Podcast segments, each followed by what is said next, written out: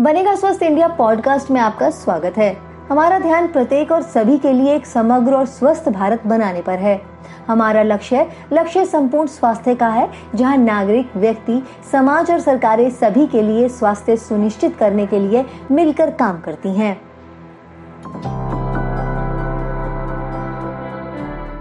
भारत का लक्ष्य 2030 तक सभी के लिए सार्वभौमिक स्वास्थ्य सेवा प्राप्त करना है, जो अच्छे स्वास्थ्य, कल्याण और अन्य एसडीजी के सतत विकास लक्ष्य तीन को प्राप्त करने के लिए ज़रूरी है। विश्व स्वास्थ्य संगठन यानी डब्ल्यूएचओ सभी उम्र में सभी के लिए स्वास्थ्य और कल्याण प्राप्त करने के लिए प्राथमिक स्वास्थ्य देखभाल की केंद्रीय भूमिका को मान्यता देता है। हर साल 7 अप्रैल को मनाए जाने वाले विश्व स्वास्थ्य दिवस पर एनडीटीवी की तरफ़ से मेघा प्रसाद ने केंद्रीय स्वास्थ्य मंत्री डॉक्टर मनसुख मंडाविया से बात की और यह समझने की कोशिश की कि भारत सभी के लिए स्वास्थ्य के लक्ष्य को कैसे प्राप्त करने की योजना बना रहा है।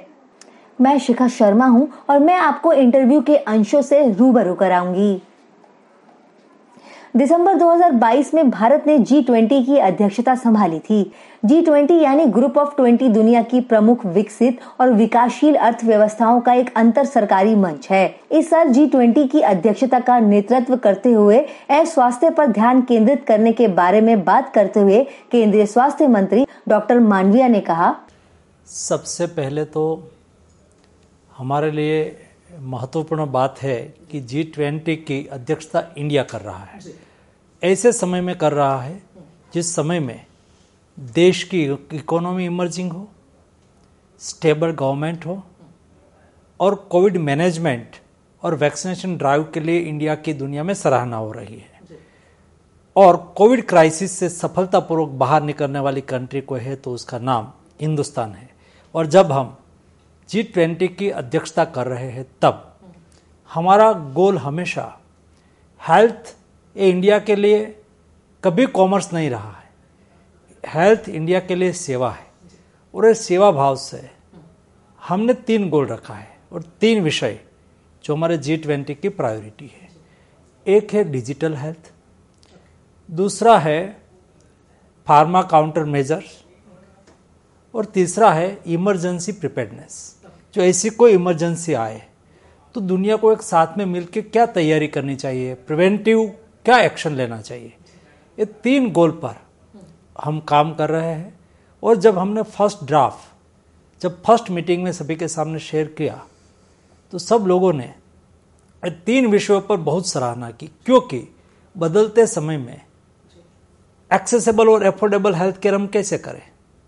आज दुनिया में सबसे सस्ता और दुनिया की रिक्वायरमेंट का 65 परसेंट वैक्सीन इंडिया प्रोवाइड करता है। कोविड क्राइसिस में भी देखा 15 20 डॉलर पर वन डोज था। इंडिया ने टू थ्री डॉलर में एक डोज दिया। तो हम दुनिया को एक्सेसिबल और एफोर्डेबल हेल्थ केयर कैसे प्रोवाइड करें? दूसरा डिजिटल हेल्थ हमने करके दिखाया। जब कोविड क्राइसिस चल रहा था वैक्सीनेशन ड्राइव चल रही थी तो प्रधानमंत्री जी ने कहा कि क्या हम उसको, उसका डिजिटल रिकॉर्ड नहीं रख सकते? और उसमें कोविन निकला। उसमें आरोग्य सेतु निकला। और कोविन में आपने देखा होगा इंडिया एक एकलौता कंट्री था, जिसके पास डिजिटल वैक्सीनेशन रिकॉर्ड हो। और उसका फ़ायदा ये हुआ, जब लॉकडाउन चल रहा था, दुनिया में भी था, यहाँ भी था, कई कंट्री ने रिस्ट्रिक्शन भी लगाए थे। तो इंडिया के सिटीजन दुनिया में जाते थे तो मोबाइल निकालते थे और मोबाइल में अपने कोविन ऐप को ओपन करके वो वैक्सीनेटेड है, ऐसा सर्टिफिकेट उसको दिखाते थे। और डेवलप्ड कंट्री से भी इंडिया में आने वाले लोग हाथ से लिखा हुआ सर्टिफिकेट लेके आते थे। डिजिटल हेल्थ सेक्टर में हम इंडिया में डिजिटल हेल्थ को कैसे आगे बढ़ाए और दुनिया के साथ हम डिजिटल हेल्थ में कैसे सहयोग करें? फॉर एग्ज़ाम्पल इंडिया ने डिजिटल हेल्थ में ई संजीवनी प्लेटफॉर्म डेवलप किया है। और इंडिया आज पर डे तीन से चार लाख टेली कंसल्टेशन करता है। Okay. तो टेली कंसल्टेशन कोई छोटी बात नहीं है। मैं दो दिन पहले गया था उत्तराखंड के एक बॉर्डर डिस्ट्रिक्ट में। ये बॉर्डर डिस्ट्रिक्ट चाइना बॉर्डर में डिस्ट्रिक्ट नीति करके एक हाउस है एक विलेज है। वहाँ में गया था चमोली डिस्ट्रिक्ट में। तो एक लास्ट गाँव था। वहाँ एक हेल्थ एंड वेलनेस सेंटर था। तो वहाँ के कम्युनिटी हेल्थ ऑफिसर मुझे बता रहे थे कि हम यहाँ कोई, मेरे पास डॉक्टर नहीं है, मैं एक नर्स ट्रेन नर्स हूँ। लेकिन मेरे यहाँ जो पेशेंट आते हैं तो ये पेशेंट को मैं यहाँ से जो जोशीमठ रिफर करूँ। तो उसको एक दिन लगेगा जाने में, एक दिन वापस वापस आने में, एक व्यक्ति को साथ में जाना पड़ेगा, एक व्यक्ति उसके साथ, और उसकी भी मजदूरी जाएगी पेशेंट की भी मजदूरी जाएगी। उन्होंने कहा मुझे कि हेल्थ एंड वेलनेस सेंटर पर हम टेली कंसल्टेशन के द्वारा डिस्ट्रिक्ट हॉस्पिटल से जुड़ जाते हैं। और डिस्ट्रिक्ट हॉस्पिटल के सर्जन और एक्सपर्ट डॉक्टर की ओपिनियन उसको अपने गाँव में मिल जाती है। तो एक डिजिटल हेल्थ का सबसे बड़ा उसका फ़ायदा है। आज हम 10 करोड़ से अधिक टोटल 100 करोड़ हम टेली कंसल्टेशन कर चुके हैं। वो हमारे लिए बहुत बड़ी बात है। और कोविड क्राइसिस में टेली कंसल्टेशन ने हमने बहुत मदद किया। डिजिटल हेल्थ सेक्टर में हम हेल्थ के साथ जुड़ा हुआ कोई भी विषय हो, दुनिया के साथ साझा करना चाहते हैं, वैक्सीन रिसर्च हो तो हमारी जो फ़र्स्ट प्रायोरिटी थी, वो प्रिपेयर्डनेस टू हेल्थ इमरजेंसी। दुनिया में कोई भी हेल्थ इमरजेंसी आए तो उसके लिए पूर्व तैयारी के लिए दुनिया को साथ में मिलकर प्रयास करना चाहिए। इंडिया ने सबसे पहले मोदी जी ने कहा कि भाई वैक्सीन की पेटेंट से हम बाहर आ जाए। कोई भी कंट्री वैक्सीन रिसर्च करे तो उसको ओपन करना चाहिए और सभी को टेक्नोलॉजी देनी चाहिए ताकि थर्ड वर्ल्ड कंट्री के पास भी टाइम पे वैक्सीन उपलब्ध हो जाए। और उसमें हमने अगुवाई करने की तैयारी बताई। डिजिटल हेल्थ में भी हमने अगुवाई करने की तैयारी बताई। हमने कहा कि कोविन ये पब्लिक गुड है, आप उसका उपयोग कर सकते हो। तो ये तीन गोल के द्वारा हम दुनिया के साथ सहयोग करना चाहते हैं। दुनिया को मदद भी करना चाहते हैं। हमारे पास जो रिसर्च हमारे पास जो टेक्नोलॉजी है वो दुनिया के साथ शेयर हो और दुनिया में जो नया रिसर्च हुआ हो वो भी यूनिवर्सल हो। इस उद्देश्य के साथ हमने तीन प्रायोरिटी रखी है और उसकी सराहना भी हो रही है। सार्वभौमिक स्वास्थ्य कवरेज का मतलब है कि सभी लोगों को जब भी और जहाँ भी ज़रूरत हो, उन सभी को गुणवत्तापूर्ण स्वास्थ्य सेवाओं की पूरी सीरीज़ तक पहुँच आसानी से हो। भारत सार्वभौमिक स्वास्थ्य सेवा के लक्ष्य को प्राप्त करने से कितना दूर है? इस पर डॉक्टर मनसुख मांडविया ने कहा। मैं ऐसा मानता हूँ कि हेल्थ एक्सेसिबल होना चाहिए। हेल्थ एफोर्डेबल होना चाहिए। और प्रधानमंत्री जी ने हेल्थ को पहली बार डेवलपमेंट के साथ जोड़ा। क्योंकि देश को डेवलप्ड कंट्री बनाना है। हम अमृत काल में प्रण लिया है देश ने कि जब हम देश का शताब्दी वर्ष मनाए आज़ादी का, तब हमें डेवलप्ड कंट्री होना है। तो डेवलप्ड कंट्री होने के लिए प्राथमिकता ये है कि देश के नागरिक स्वस्थ होना चाहिए। स्वस्थ नागरिक स्वस्थ समाज का निर्माण करेगा स्वस्थ society healthy society developed country बनाएगा या तो समृद्ध राष्ट्र का निर्माण करेगा। इसलिए हेल्थ एक्सेसिबल कैसे हो? हेल्थ एफोर्डेबल कैसे हो? गरीब से गरीब व्यक्ति के यहाँ भी हेल्थ एक्सेसिबल होनी चाहिए। कोई गरीब के यहाँ बिना दवाई नहीं मिलने से मृत्यु की नौबत नहीं आनी चाहिए। और इसलिए एक होलिस्टिक व्यू से हमने होलिस्टिक अप्रोच से काम करना चालू किया। आपने देखा होगा आज देश में 9000 से अधिक जन औषधि केंद्र है। वो गवर्नमेंट चलाती है। एकदम सस्ती और क्वालिटी मेडिसिन मिलती है। आज डेली 20 लाख लोग एवरेज 20 लाख लोग जन औषधि केंद्र पर जाते हैं। हर रोज। और वहाँ से मेडिसिन लेते हैं क्योंकि सस्ती भी है अच्छी भी है। दूसरा आयुष्मान भारत योजना के तहत आपने देखा होगा कि आज हमने 12 करोड़ 12 करोड़ फैमिली यानी कि 60 करोड़ लोगों के लिए आयुष्मान भारत योजना का कवरेज ऑलरेडी दे दिया। उसके अलावा कई स्टेट में अपने स्टेट को यूनिवर्सल हेल्थ फैसिलिटी दी है ऐसा पाँच स्टेट है। तो 60 करोड़ ये हो गया। ये पाँच करोड़ का पॉपुलेशन है। पाँच स्टेट का पॉपुलेशन है तो उसका भी आठ दस करोड़ का पॉपुलेशन हो गया होगा। और जो कई राज्य ऐसे कई लोग ऐसे हैं। फॉर एग्ज़ाम्पल गवर्नमेंट एम्प्लॉयज़ वो उसको इंश्योरेंस कवरेज है ही। हमारे जो लेबर है वो जो एसिक के लाभार्थी है उसको भी कवरेज मिल जाता है उसको अपने एसिक की हॉस्पिटल में कवरेज मिलता है। तो कुल मिला के मैं मानता हूँ कि मोटा मोटा सत्रह अस्सी करोड़ पॉपुलेशन तक हेल्थ एक्सेसिबल हो गया है। बाकी एक क्लास है, वो खर्च कर सकते हैं। और बाकी जो मिडिल क्लास है, मिसिंग मिडिल क्लास हम उसको कहते हैं, उसके लिए भी हम कोई न कोई योजना से उसको भी लाभ पहुँचाने की दिशा में आगे बढ़ रहे हैं। उसका नतीजा ये है कि देश यूनिवर्सल हेल्थ केयर की ओर बहुत आगे बढ़ गया है। मिलते हैं बनेगा स्वस्थ इंडिया पॉडकास्ट में एक छोटे से ब्रेक के बाद। देखिए बनेगा स्वस्थ इंडिया का वीडियो पॉडकास्ट स्वास्थ्य मंत्रा पहला पब्लिक हेल्थ और हाइजीन पॉडकास्ट। ये पाँच मई को यानी वर्ल्ड हैंड हाइजीन डे पर एप्पल स्पॉटिफाई और यूट्यूब पर हिंदी और अंग्रेज़ी में लॉन्च होने जा रहा है।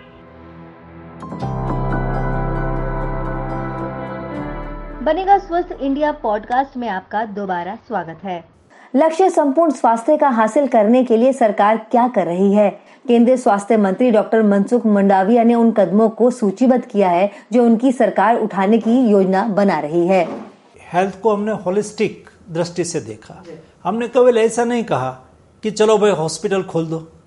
तो हॉस्पिटल खोल दिए तो उसमें डॉक्टर चाहिए।